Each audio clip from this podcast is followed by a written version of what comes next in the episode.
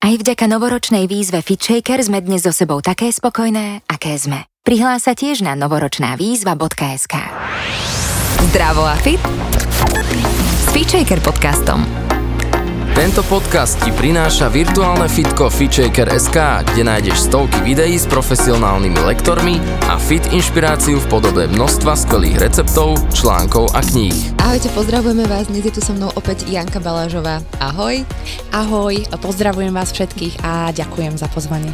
Janka sa zaoberá empatiou a tiež empatiou eh, v biznise.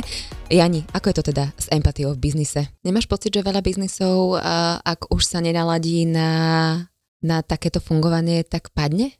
Ja si myslím, že počase určite. Že možno nie v najbližších 5-10 rokoch, ale počase určite, pretože tam sa stratí ten magnetizmus voči zamestnancom, že vlastne vytriedia sa len ľudia, ktorým je to vlastne úplne jedno, ktorí uh, stratia akoby tú citlivosť na, na vnímanie svojich vlastných potrieb.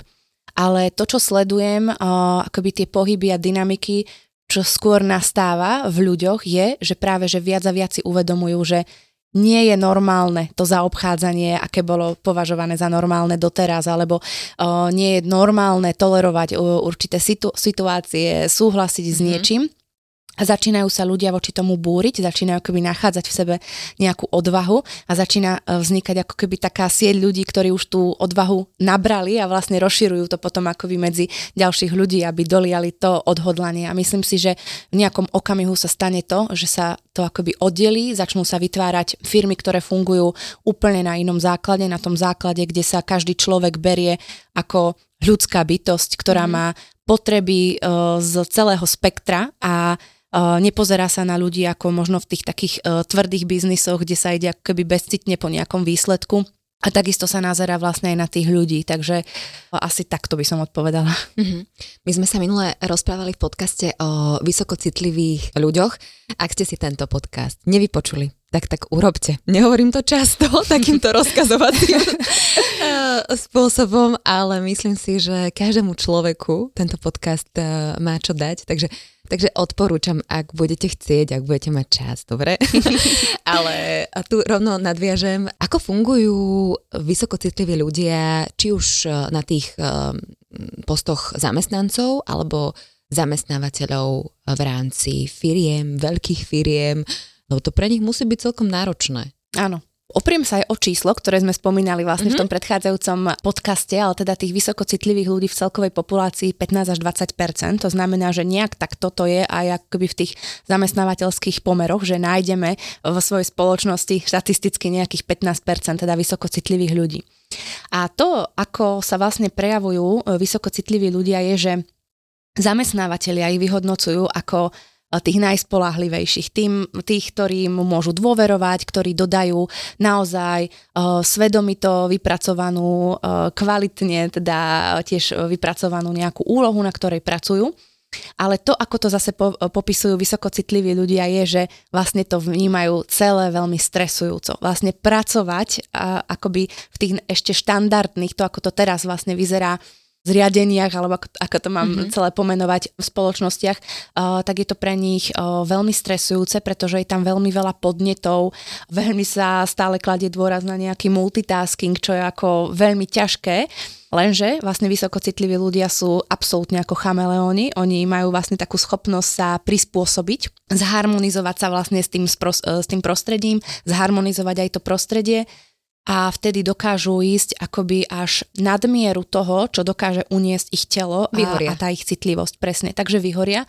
A taká štandardná cesta vysokocitlivého človeka je, uh, ja tiež nie som výnimkou, že vlastne sa dostane ten človek až do nejakého momentu, že si povie, že a dosť a už vlastne fyzicky to nedá. Už fyzicky, že to telo akoby si aj nevie predstaviť, že by znovu malo chodiť každý jeden deň do práce a väčšinou sa z takýchto ľudí stanú buď freelanceri alebo podnikatelia mm. alebo nejaké mm. slobodné povolania.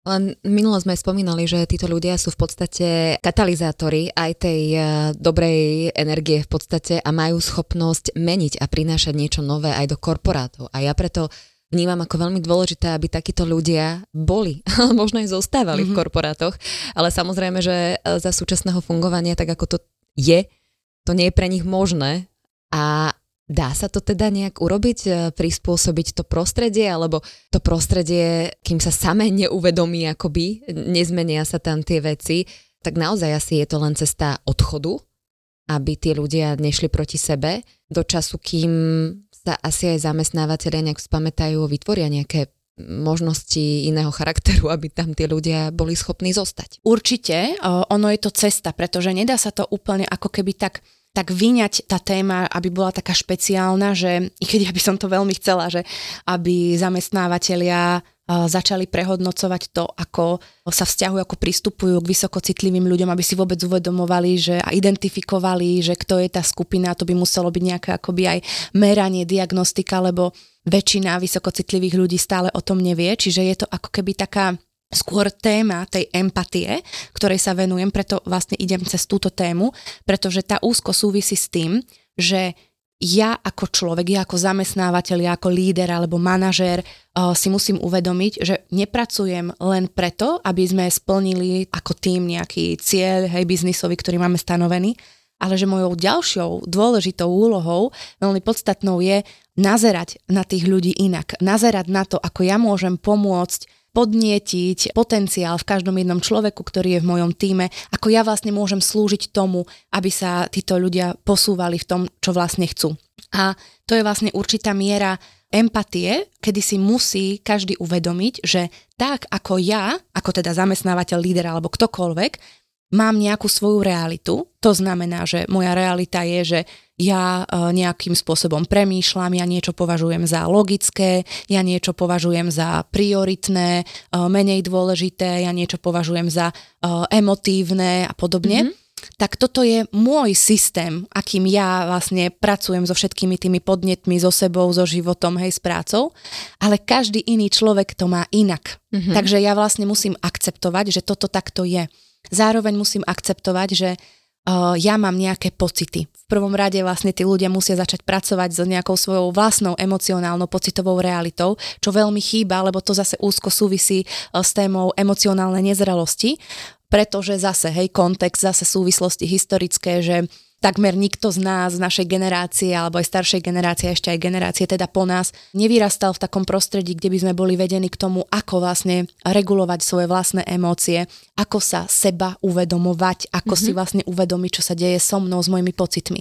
A toto keď chýba, tak nám chýba vlastne zdroj na potom vnímanie emócií, vnímanie skutočnosti a reality iných ľudí, čo je základný predpoklad mm-hmm. vlastne pre empatiu. Takže toto je ako keby taká dôležitá téma, že na to, aby sa to stalo, aby dokázali byť pochopení, vnímaní, uznaní, vysokocitliví ľudia, tak na to sa najskôr musí stať vlastne toto. Zároveň musí nastať téma osvety vysokocitlivých ľudí, že ako vlastne zistiť, že som vysokocitlivý, musí každý vysokocitlivý človek prevziať tú zodpovednosť za Sám seba, za seba. Mhm. vedieť to komunikovať iným, pretože toto je akoby o, veľký problém vysokocitlivých ľudí. Komunikovať to môže ten človek až vtedy, keď rozumie vlastne tej téme, že čo to všetko znamená, aké dôsledky musí si to vlastne spracovať a ešte aj ten faktor, že väčšina vysokocitlivých ľudí má zablokovaný komunikačný kanál, pretože ako sme hovorili presne v tom teda predchádzajúcom podcaste, tak vysokocitliví ľudia sa naučili disociovať, necítiť svoje pocity, necítiť svoje telo, tým pádom nie sú spojení so svojimi potrebami a svoje potreby tým pádom odsúvajú, bagatelizujú a dávajú skôr do popredia akoby potreby iných ľudí. A kým toto nenastane, tak vlastne ako keby sa vychylujú a zažívajú veľmi nepríjemné situácie, konflikty, hoci neznášajú konflikty, hej, mm-hmm. alebo nejakú kritiku, lebo to, ako sa vníma ten vysokocitlivý človek, že čo vlastne robí a, a čo chce, aký je jeho zámer, je v ostrom konflikte voči tomu, ako to vnímajú druhí ľudia, mm-hmm. že tí mhm. to vnímajú mm-hmm. ako veľmi až toxicky, niekto by to možno nazval, že je to, že je to až toxické, neuvedomené a opakujú vlastne uh, stále tie vzorce. Takže najskôr tomu musí určite predchádzať to, že vysokocitlivý človek pochopí, že je vlastne vysokocitlivý, čo všetko to spôsobilo v jeho živote, aký to malo vlastne dopad, nejako si to prerámcuje, všetky tie vlastne situácie, začne pracovať na vlastnom ozdravení, začne si späť prisvojovať zodpovednosť za vlastné pocity, začne sa identifikovať so svojím telom, že to nie je niečo mm-hmm, oddelené, ale že je to vlastne spojené.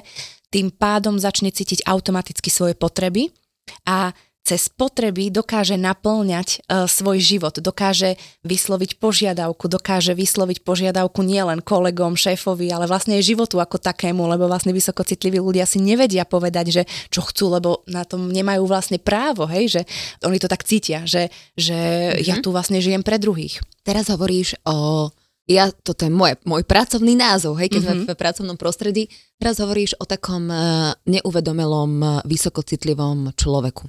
Teraz poďme uh, k vysokocitlivému človeku, ktorý toto všetko má integrované, mm-hmm. ktorý o sebe vie, mm-hmm. ktorý vie, čo chce, čo je jeho poslanie, čo je jeho úloha, prečo je tu, prečo sa mm-hmm. možno ocitol aj v korporátnom prostredí, dajme tomu, ano. alebo v prostredí, ktorému úplne až tak nevyhovuje, ale cíti, že tam má zostať pre niečo a má možno intenzívnu potrebu akoby toto prostredie ozdravovať tým správnym spôsobom. Teraz e, nebudeme hovoriť o nejakom egu, ktorému vystreluje, že ide zachraňovať svet, ale jednoducho cíti, že je na správnom mieste mm-hmm. a potrebuje si vytvoriť prostredie také, aby mu tam bolo dobre. Akým spôsobom? Keď vychádzame z takého vlastne mm-hmm. ideálneho, vysokocitlivého mm-hmm. človeka, že toto všetko má poprechádzané, čelil výzvam a už to vie, tak e, potom s takýmto človekom je vlastne aj radosť pracovať, ale mm-hmm. zároveň to aj nie je radosť mm-hmm. s takýmto lebo človekom. Vie. Presne, lebo vie. To znamená, že on má už ako keby osvojenú a, a posilnenú svoju autoritu, on vie, čo chce, čo nechce a teda vie presne povedať, že ja potrebujem preto, aby som dodal taký a taký výkon, ktorý má ako keby tiež o, v sebe pochopený úplne inak, že možno zámer celej spoločnosti, celej korporácie je v nejakom konflikte voči jemu zmyslu, jeho zmyslu, ale on si v tom našiel nejaký svoj zmysel, ako hovorí, že možno chce prinášať ozdravenie pre firemnú kultúru, možno chce akoby posilniť mm, nejaké vedomie alebo uvedomelosť, mm-hmm. že to berie ako skupinu ľudí, ktorí sa nie e, z nejakého náhodného dôvodu stretli, ale že vďaka tomu korporátu sa tam môže vytvoriť nejaká komunita, hej, nejaký kmeň, kmeň ľudí, ku ktorým má on dobrú pozitívnu väzbu a, a chce hej, e, im odovzdávať niečo zo svojich darov. Tak vlastne takýto človek vie, že čo teda potrebuje, nepotrebuje, vie povedať svojmu šéfovi, že ja nebudem napríklad pracovať v open space, vie si akoby vyjednať aj nejaké podmienky, že niekedy bude pracovať z domu, alebo bude mať nejakú akože vlastnú kanceláriu menšiu, alebo možno vie aj fungovať v open space, lebo sú aj takí ľudia, čo dokážu sa vystaviť naozaj aj takýmto prostrediam, ktoré sú veľmi škodlivé, pretože tam je veľa podnetov, takže z veľa toho energii. Presne veľa energií, veľa emócií, veľa nejakých otázok, veľa vraví, hej, veľa takých uh, vád uh, všelijakých, ktoré v podstate aj nič neznamenajú. Ale ak je to teda, teda ten ideálny, vysokocitlivý človek, tak dokáže pracovať aj s tým, že si vie vytvoriť ako keby takú vnútornú ochrannú vrstvu, ktorá mu spôsobí ako takú izoláciu, že ak mm-hmm. nepreniká to do jeho sveta. Povedzme si, že príde vysokocitlivý človek do práce, ano. má open space, mm-hmm. Dobre ide. Ja by som išla ku káve, mm-hmm. dá si ranú kávu, mm-hmm. sadne si, začína mu deň. Má nejakú rutinu, ktorá mu môže pomôcť. Samozrejme, každý si z toho vyberie, čo potrebuje, ale poďme teda si možno dať uh, zo široka mm-hmm. a kto nás počúva a možno mm-hmm. sa ho to týka, tak si vie potom vybrať. Mm-hmm. K tej káve iba poviem, že vysokocitliví ľudia by veľmi... Uh, nepočúvajte ju, nepočúvajte ju. ja tiež pijem kávu. a tiež som skúšala sa jej vzdať uh, a teda je to trošku iný, iný život bez toho stimulu, ktorý vlastne tá káva robí ale teda pôsobí to, hej, tiež to niečo vyvoláva vlastne pre vysokocitlivého človeka stimuluje ho to. Ale teda, keď si spomenula nejakú tú rannú rutinu, tak to je také zaujímavé, že vysokocitliví ľudia nemajú radi úplne slovo rutina, lebo to ich ako keby, že zväzuje, je to taká mm. úzkosť, ale majú radi rituály. Mm. A rituály vlastne už akože úplne, to je to tvorivosť a to je to, v čom žijú vlastne vysokocitliví ľudia. Prídem tam, vidím im kanceláriu a dosť tu máte šalviu. Biela šalvia, je to v kurze. teda vôbec to nemusí vyzerať takto, pretože ten rituál uh, si môže ktokoľvek urobiť akokoľvek mm-hmm. podľa toho, čo Tichosti, potrebuje. nemusí to demonstrovať. Áno, áno. Je to akoby o takom rozhodnutí, že čo potrebujem, hej, že ja potrebujem v práci teraz nejakú kvalitu fokusu, možno potrebujem získať biznis, ako málo kedy sa stáva, že teda vysokocitliví ľudia robia v obchode, pretože keď je tam explicitne povedané, že je tam nejaká konkurencia alebo teda tlak na nejaké výsledky, mm-hmm. tak to je niečo, čo, čo ich veľmi oslabuje a tiež nemajú radi, akoby, že keď im dýcha niekto na krk, že, že ich kontroluje, hodnotí, tak vtedy sa akoby naozaj zoslabuje ich výkon ale povedzme, že, že ten človek si to predefinuje inak, že čo mhm. je to vlastne akoby obchod, pretože ten obchod môže byť aj o prezentovaní skvelých myšlienok alebo o spoznávaní nových ľudí, o inšpirovaní. Keď si takto predefinuje a necíti ten tlak na výsledky, ale napriek tomu ich dodáva, tak to už môže byť zase umenie, hej, že on to môže povýšiť na nejaké umenie. Takže si zadefinuje ten človek, že dajme tomu, idem robiť teda obchod, idem dohodnúť nejaké telefonáty alebo stretnutia, alebo mám stretnutia tak si ten rituál môže spraviť taký zasveteniu tej svojej vlastnej priamočiarosti, cieľu, pevnosti, všetkým týmto kvalitám, ktoré bude potrebovať, tak si ako niečo skrátka spraví. Ja neviem, môže to byť naozaj aj takého umeleckého charakteru, že si niečo nakreslí alebo si prinesie nejaký symbol nejakej priamočiarosti. Častokrát sú to nejaké uh, mužské hej, symboly, akékoľvek Veľmi pomáhajú aj také gestá.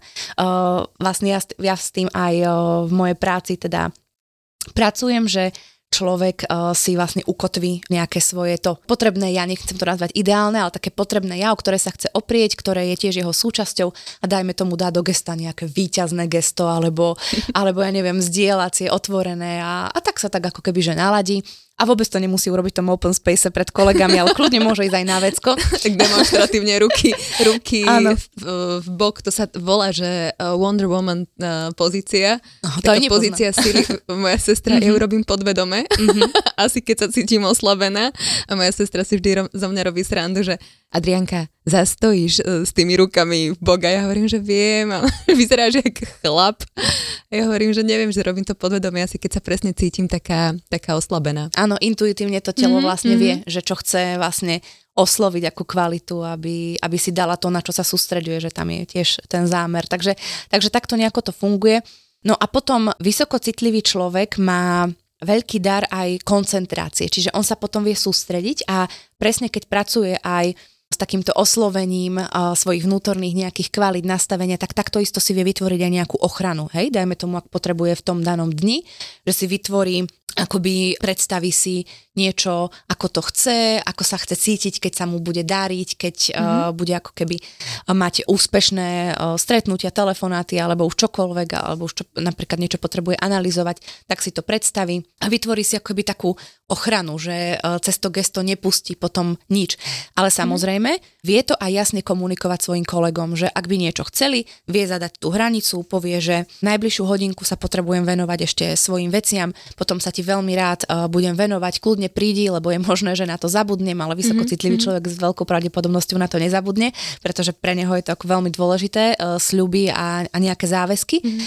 Takže Uh, takýmto spôsobom vie v ľahkosti akoby preplávať mm-hmm. uh, tým dňom, že si šetrí tú energiu, vie, čo je dôležité, vie, čo je podstatné, má dané tie hranice, ktoré mu pomáhajú to dosiahnuť a keď dôjde k nejakým konfliktom, nejakým stretom, uh, čo je tiež bežné, uh, takým spôsobom sa formujú ako keby um, tie spolupráce alebo to, aby mohla nejaká tvorivosť a kreativita tam vzniknúť aj medzi inými ľuďmi tak vlastne vie veľmi dobre narábať s tým, čo chce, vie počúvať, vie vnímať aj požiadavku druhého človeka, nie je taký presadzujúci.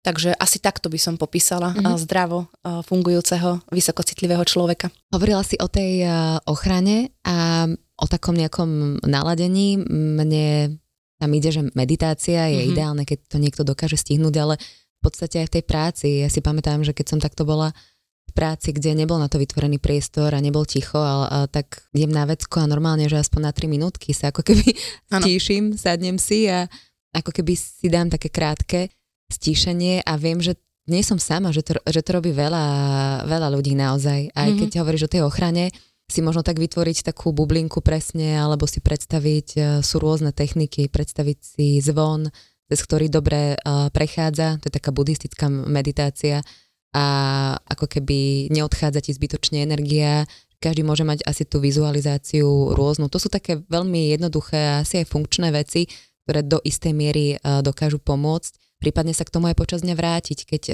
cítim napätie alebo niečo. nie je problém nikdy odísť na, na tú toaletu. Mne to príde ako keby veľmi, veľmi fajn a tam sa za 3 minútky veľa vecí dokáže mm-hmm. udiať. Áno, presne tak a tiež to je vlastne akoby téma toho, že ja cítim, či mám v pohode ten svoj energetický zásobník, čiže zásobník mm-hmm. s tou energiou, ktorou ja viem mať k dispozícii, ktorú viem manažovať v tom danom dni. Vieme sa tiež na to naladiť, že si vieme predstaviť, že ak sa cítime OK, že keď sme vlastne takí silní, tak si iba predstavíme, že ako vyzerá ten energetický zásobník, on akoby lemuje vlastne celé naše ano. fyzické telo a ešte trošku aj ako ďalej do priestoru zachádza, že nemá takú nejakú úplne jednotnú formu, ale ona je taká veľmi sa meniaca a je aj priepustná, ale nemali by tam byť nejaké trhliny, že buď vyteká tá energia mm-hmm, smerom mm-hmm. von, vyteká vtedy, keď napríklad uh, sme veľmi klebetní a rozprávame strašne veľa mm-hmm, vecí, mm-hmm. alebo niekto nám niečo rozpráva a my ho nepočúvame a, a ideme si svoje, alebo zase uh, prepušťame vtedy, keď napríklad sa nezastaneme niečo, nejaké hodnoty, ktorá je pre nás dôležitá, mm-hmm. alebo keď sa nezastaneme nejakého kolegu, ktorý, pri ktorom vieme, že on urobil niečo správne a bolo to pravdivé a my ostaneme len mlčať a je tam ako veľa foriem, ale vlastne, že si to tak ako uvedomíme, že ako teraz vyzerá ten môj energetický zásobník a keď zistíme, že tam máme nejaké trhliny, tak si to vlastne iba tým vedomím, tak ošetríme, presne, mm-hmm. postaráme sa o to alebo je na to tiež technika, ako si ty spomínala vlastne ten zvon, tak uh, dá sa používať aj zase odísť na vecko, to je naozaj veľmi, veľmi dobré miesto. Potom stráviš áno, celý prač, pracovný čas na vecku. Ale tak to, ono, čo má s mechúrom. Áno, tieto techniky sú zase tak efektívne, že nie je potom potrebné sa k tomu nejak akože pravidelne vrácať, lebo to potom funguje tak dlhodobejšie, ak to spravíme teda mm. naozaj s tým uh, plným vedomím a, a odhodlaním ale vieme používať napríklad uh, takú techniku, že akoby z ruky, ako máme vlastne prsty, si spravíme ako keby taký hrebeň alebo takú kefu mm-hmm. a vlastne vyčešeme si mm-hmm. to mhm. telo, že sa tak jemne ako keby dotýkame svojho mm-hmm. tela mm-hmm. a predstavujeme si, že tak ako keď mm-hmm. pes sa vyčesáva, tak mm-hmm. si tak vyčesávame vlastne nejaké energie, o ktorých nevieme, že sa tam nachytali, alebo keďže vieme, nie je to zase žiadna mágia, nič mm-hmm. podobné, je to skôr o tom, že naozaj my máme tendenciu nachytáva tým, že sme vlastne otvorené, citlivé bytosti, tak nachytávame tie emócie iných ľudí a ani o tom nevieme, tak takto iba vlastne preventívne s tým pracujeme, mm-hmm. že mhm. kvázi to tak zo seba dáme preč. Takže ano. aj takáto nejaká symbolická technika vie byť veľmi taká nápomocná a posilňujúca. Máš ešte niečo, čo by mo- mohlo pomôcť, dajme tomu v open space, ja neviem, nejaké fotky alebo niečo, čo ti tak uh, pomáha pripomínať lásku ľudí z tvojho okolia a tak ďalej. To sú také bežné veci. Určite odporúčam niečo, čo je pre toho človeka a akoby dôležité, že viem, čo mi, čo mi navodí tú atmosféru. Môže to byť, že viem, že v open space sa nemôžu zapalovať sviečky, takže... Vieš, čo uh, ja som videla už. Áno? Uh-huh, uh-huh. Takže v tých, čo sa dá, tak áno a dotvoriť si atmosféru, ale to je zase dôležité brať ohľad aj na iných kolegov, že niekto môže Jasne. byť senzitívny, môžeme sa tam stretnúť s iným ano, vysokocitlivým človekom a, že, a viem, že niektorí to majú rozvinuté, že uh-huh. im vadia vlastne akékoľvek vône a sú uh-huh, na to takí uh-huh. senzitívni. Takže naozaj z ohľadom voči tomu okoliu, ale keď nie je sviečka, tak presne ako hovoríš, nejaká fotka príjemná, alebo pohľadnica prírody, alebo, alebo nejaký blízky človek, dieťa, alebo mm. niečo, čo vie naozaj navodiť uh, tak, taký, taký príjemný pocit. A čo je ešte veľmi dobré, tak ja odporúčam naladiť sa vlastne ešte predtým, ako ideme do, do práce a dajme tomu pracujeme v tom open space, každý večer si presne ako keby uh, dať takých 10 minút pre seba a používať eh, dýchové cvičenia, vlastne výdychom dať ako keby zase zo seba všetky nejaké zodpovednosti, emócie, alebo ak riešime nejakých iných ľudí, ak nás niečo zaťažilo, alebo, alebo žijeme nejakým problémom, alebo nejakou situáciou, ktorú sme nedokončili, aby sme sa postarali o to, že to tam nebude vstupovať vlastne do toho spánkového procesu.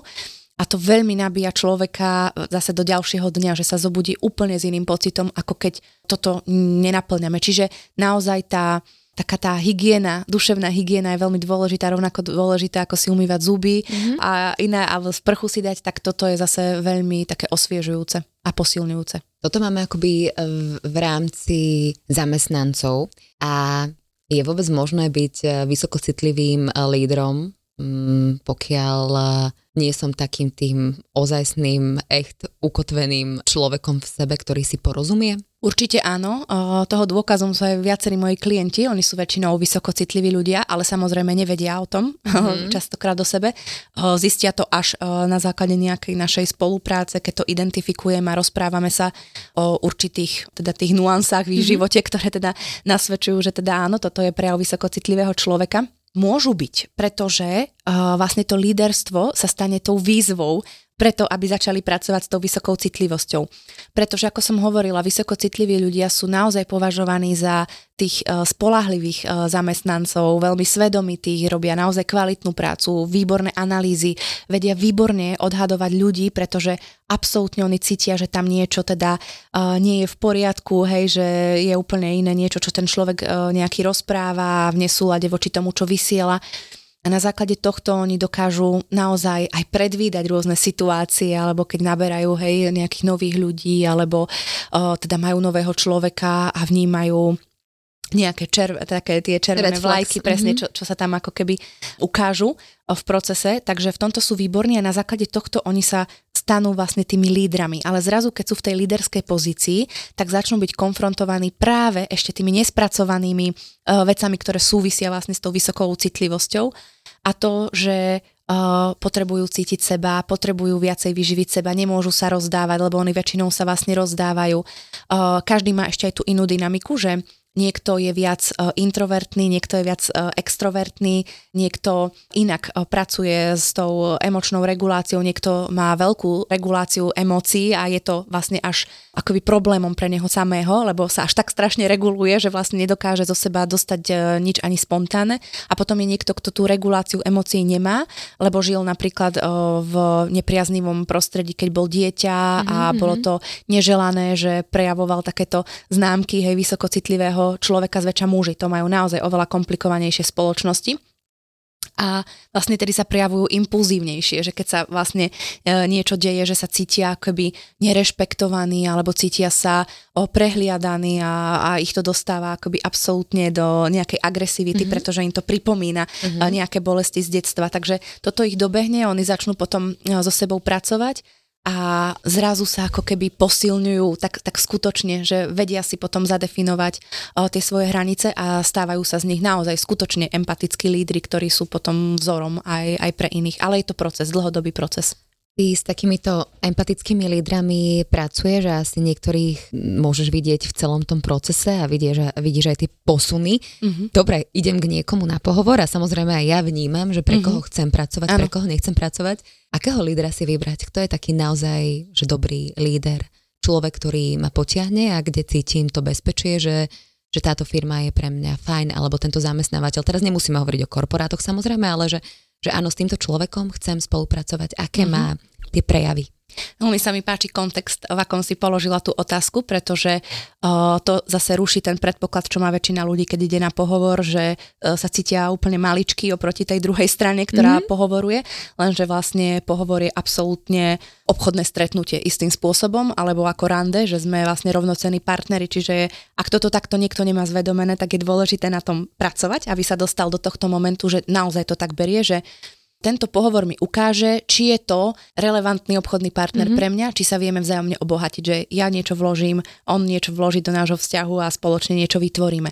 Takže ak takto som správne nastavený, tak je naozaj skvelé si všímať aj to, čo vysiela tá druhá strana. Zväčša sú na tých pohovoroch buď len HRisti a potom v nejakom kole líder, takže ak sa aj nestretnú s tým svojim lídrom, tak už aj to ako niečo nasvedčuje mm-hmm. nejakú tú mhm. firemnú kultúru, že ako keby im nezáleží, že si berú nového člena mm-hmm. rodiny do týmu a mm-hmm. ako keby mhm. tomu nedávajú dôležitosť, tak je potom veľmi dobre zmanéžovať aj tie svoje očakávania, že ak to je takto, tak môže sa stať buď pozitívne prekvapenie, že to bude fajn, ale radšej mať tú látku očakávania nižšie. No, to, pre koho pracuješ a keď ho stretneš, tak vie veľmi veľa vlastne ukázať o tom, že čo sa bude vo firme ďalej diať. Presne. Čo si teda môžu určite všímať a mali by si všímať na tých lídroch je, že či prejavujú o mňa ako človeka na pohovore tiež záujem. Či je to o tom, že on očakáva, že ja prinesiem nejaké svoje kvality, skúsenosti, alebo uh, je to aj o tom, že má záujem o mňa, že ja nejdem robiť uh, alebo naplňať len tú pozíciu. Áno, primárne akože to, to je, hej, teda hlavným cieľom, to je ten obchodný deal, hej, že čo uh, on ponúka, ale musí tam byť ako keby taká indícia, že som pre neho zaujímavý ako človek, pretože ja s ním budem tráviť minimálne 8 hodín denne a teda aj v tom kolektíve, takže ja sa musím cítiť príjmaný a vnímaný, hej, počutý, tak, taký vlastne, aký som so všetkým. Potom, ak je teda, čo by mal byť určite priestor na otázky, aj to tiež vie veľa povedať, na, napovedať tá indicia, že či vôbec vytvorí ten líder priestor na otázky, ale keď dá, tak je to prvý dobrý znak. A druhý, že sa vlastne budeme tiež toho lídra pýtať, že akú on má víziu, akú má vlastne on stratégiu, že či je to niečo, čo ešte stále dáva vášeň aj tomu mm-hmm. lídrovi, pretože ak ten líder je vyhorený, tak pravdepodobne vyhorím aj ja, lebo naozaj ten dopad lídrov na svojich ľudí je extrémne silný, či si to už uvedomujú alebo nie. Takže je dôležité sa zaujímať o toto. Potom je dôležité zaujímať sa o to, že či sa tiež stále vzdeláva, či pracuje na sebe, či mm. Mm, ako, ako sa to napríklad deje, keď niekto zlyhá alebo podobne. No, vieš, čo je strašne smiešne, keď vlastne pred tebou, budem asi veľmi úprimná, ale sedí človek a ty veľmi cítiš, ako hrá. Mm-hmm. A niekedy by som si tak aj povedala, že bože, toto by som nechcela cítiť. Ale proste, že, že iba ho máš prečítaného. Mm-hmm. Že ešte aj tá otázka je naučená, ktorú ti pokladá. Aj ten záujem je naučený. Áno. Ktorý ako keby o teba má, lebo mm-hmm. bol na troch školeniach. Áno. A je to také smiešne. Mm-hmm. Toto je ale taká veľmi zaujímavá vec, že uh, niekedy je dôležité samozrejme toto vnímať ako signál, ale tiež byť citlivý aj voči mhm. tej situácii, pretože to môže byť len akoby taká prirodzená ustráchanosť ano. aj toho lídra. Ja som teda pracovala uh, viac rokov ako rekruterka a chodila som s mnohými manažérmi, ktorí naozaj niečo znamenali v tej, v tej svojej expertskej báze ale keď išli na pohovor, tak boli strašne nesebaistí, pretože necítili sa ako keby takí zruční a nevedeli úplne, že ako sa pýtať a čo sa pýtať, lebo napríklad dlho mali taký stabilný tým, že možno, ja neviem, 5-10 rokov vôbec mm-hmm, nemuseli mm-hmm, príjmať mhm. nejakého človeka, vystačili si, bolo to fajn, ale biznis a náraz biznisu spôsobil, že museli nejakého prijať a, a to je vlastne len akoby chýbajúca nejaká zručnosť. A je veľmi dôležité uh, neprojektovať si na lídra nejakého dokonalého človeka, lebo uh, tým pádom sa aj my ukazujeme, že nemáme úplne to v sebe spracované a ešte stále si robíme nejaké ideály mm-hmm, o druhých mm-hmm. ľuďoch. A preto potrebujem toho človeka navnímať aj v tej jeho nedokonalosti ale či mi je to sympatické, či je to OK, či uh, a ja mám takéto nejaké momenty, že sa cítim mm. nesebaistý a, a vtedy to môže byť akoby aj také príjemné, hej, že niekto nie je takýto. Hej, možno potom ešte si dať sama pre seba otázku, že či ho v tom celku vnímam ako dobrého človeka mm-hmm. alebo ľudskú bytosť. Áno.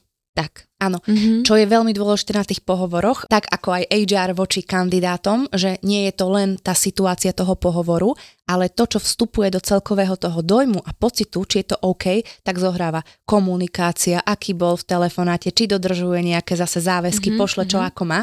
A rovnako ja ako kandidát, ktorý som na pohovore, je podstatné si toto všetko všímať. Či náhodou sa mi ako neozývajú, hej, nechajú ma úplne v nejakej neistote 3-4 týždne, mm-hmm. potom zrazu niečo odo mňa chcú. A chcem povedať, že áno, deje sa to, pretože tiež keď som bola na tých pozíciách eh, rekruterských pre nejaké korporácie alebo teda v personálnej spoločnosti, tak je kvantum tej práce a môže sa naozaj stať, že akoby niečo nedotiahne, hej, ten rekruter alebo, alebo manažér je zavalený nejakou svojou agendou, tak sa tomu nestihne venovať. Ale dôležité je to vykomunikovať, Áno. že dôležité je, že aj keď sa to stane, tak nepristupuje k tomu, že a čo sa tuto ozývaš, veď, veď ako ja tu mám aj dôležitejšie veci, presne tak, mm-hmm. ale že ako narába vlastne s tou situáciou, či je v tom ako človek, alebo či je v tom ako niekto odosobnený, niekto, koho sa to vlastne netýka a možno ešte aj prejavuje nejakú aroganciu. Mm-hmm.